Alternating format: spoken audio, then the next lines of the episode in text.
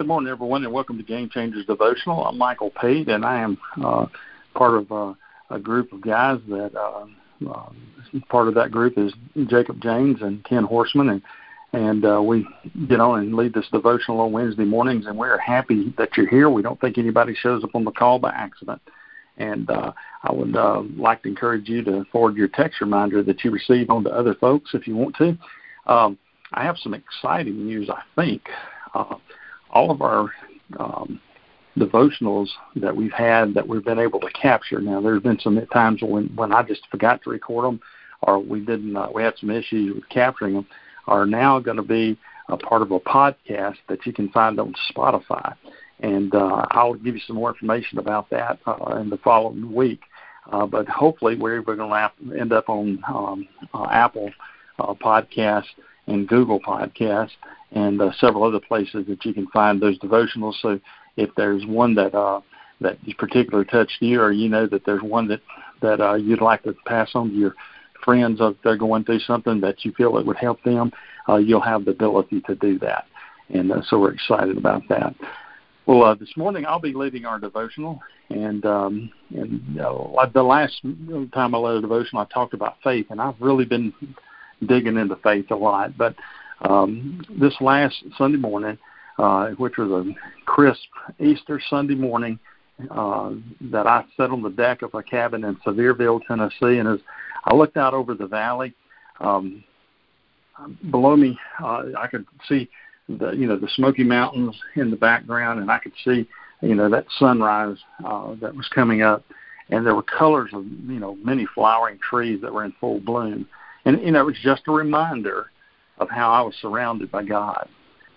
I have to admit that the last month and a half I've been digging the Word more than ever about faith, and while I thought I was on the right path with my life, I found that I'd been trying to drag God along with me Instead, I should have been following his plan. Well, my plan didn't work out the way I thought it should. I thankfully had some great Christian friends who helped me get back on track. The more I studied about faith, the more I began to understand uh, faith. And sometimes in life, we feel we're surrounded by the world, and no matter where we look, we just feel like we're alone and by ourselves. So going through this period of you know looking into faith, uh, what did I learn? Well, that sometimes you end up you feel alone, and, and it's okay to feel this way to a certain extent. But you know we got to remember too that Satan wants us to feel that way. Uh, you know we're alone, and he wants us to feel like God has abandoned us. What I had to understand was it was okay to feel lonely for a little bit because it stripped away all the external things that I was finding comfort in and that is when I was driven back to finding comfort in Christ and Christ alone. In 2 Corinthians 1, verse 3, it says this Blessed be the God and Father of our Lord Jesus Christ, the Father of mercies and God of all comfort, who comforts us in our affliction.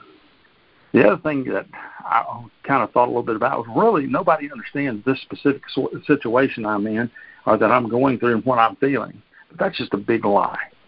You know, what I didn't think about was Christ will not ask me to suffer through anything he himself has not already suffered. And many who have gone before me have endured similar and, and harder roads than even I was on at that time. And mine pales in comparison. Second Corinthians 1, 5 through 6 says, For we, we share abundantly in Christ's sufferings, so through Christ we share abundantly in comfort too. If we are afflicted, it is for your comfort and salvation. And if we are comforted, it is for your comfort, which your experience, uh, you experience when we patiently endure the same sufferings uh, that we suffer. You know, there's a point in time when I even thought that, man, does God really love me? And I, that was brief, believe me, for me. A loving God wouldn't make me deal with this. If He really loves me, He will always provide support, encouragement, and the answers that I want, which is another lie. That's not how things work.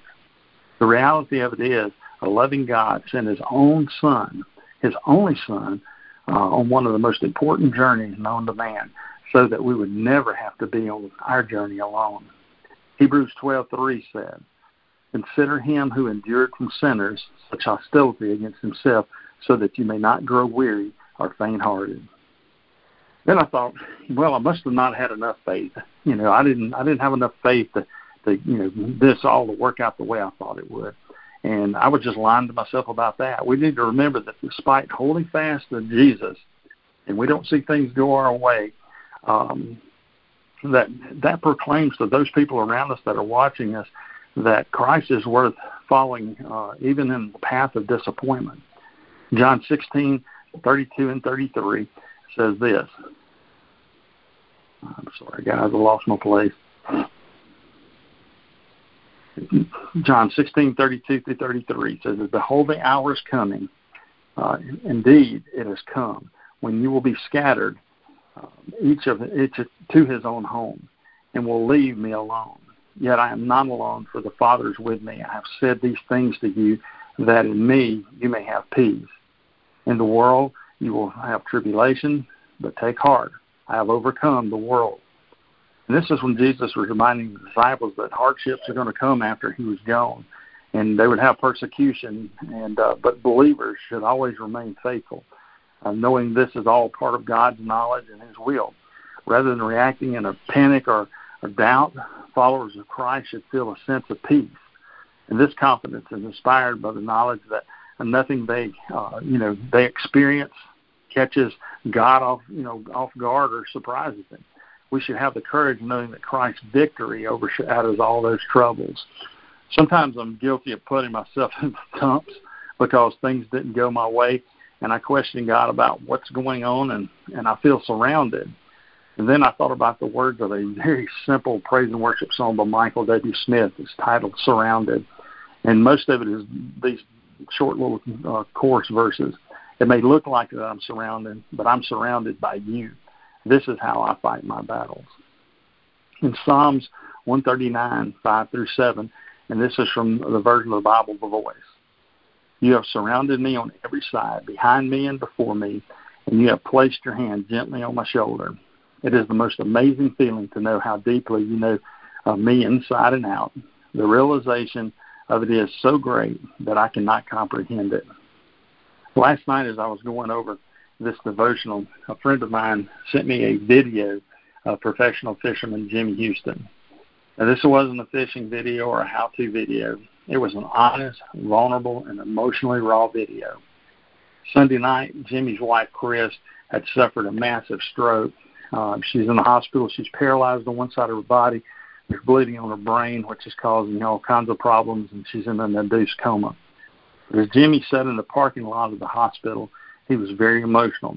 He told everyone how much Chris means to him and how she'd helped him uh, in one of their ministries called Catch of the Day. He simply stated that he had asked God to heal her body, but he had also had the conversation with God that if it was his will for him to take her home, that he understood he shared that uh, his family had been through valleys before, and God had always provided him strength and seen them through, and he knew that God would see them through on this particular uh, valley.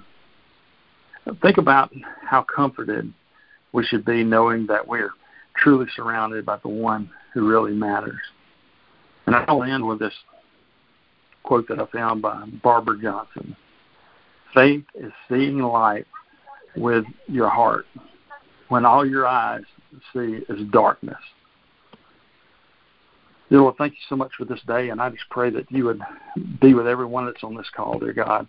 Uh, I lift them up to you, and uh, I just pray that that you would be with us. That when we question our faith, when we feel alone, that we're reminded that you're around us, dear God. Uh, that you know you pick us up and and you carry us when we need to be carried. And uh, I just pray that no matter what somebody is going through, that um, they feel your comfort and your peace that you can give them.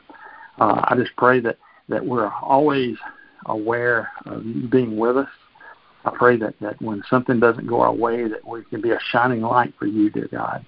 Um, I just pray that that you would be with the unspoken requests that are on this call this morning, dear God.